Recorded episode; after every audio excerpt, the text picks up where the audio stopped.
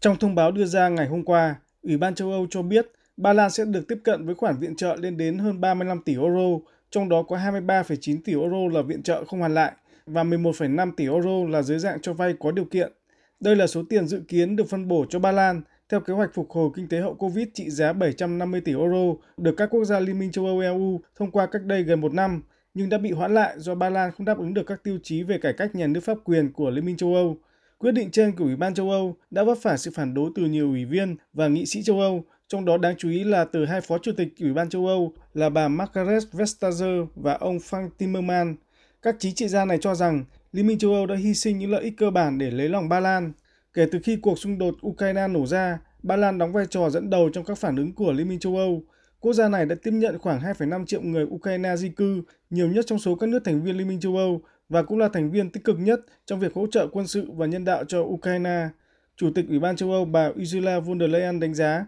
Ba Lan đã cam kết cải thiện môi trường đầu tư, trong đó có cả các cải cách toàn diện cơ quan tư pháp nhằm tăng cường tính độc lập của tòa án và công việc của các thẩm phán. Phát biểu trong phiên họp báo, Ủy viên phụ trách tài chính châu Âu ông Paolo Gentiloni cho biết.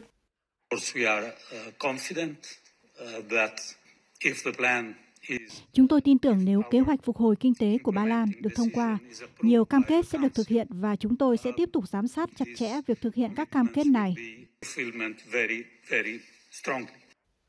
Theo kế hoạch, Chủ tịch Ủy ban châu Âu von der Leyen hôm nay sẽ tới Ba Lan để đánh giá kế hoạch phục hồi kinh tế và thống nhất lộ trình cải cách tư pháp với các nhà lãnh đạo nước này trước khi Ba Lan có thể nhận khoản giải ngân đầu tiên trong vòng 3 tháng tới.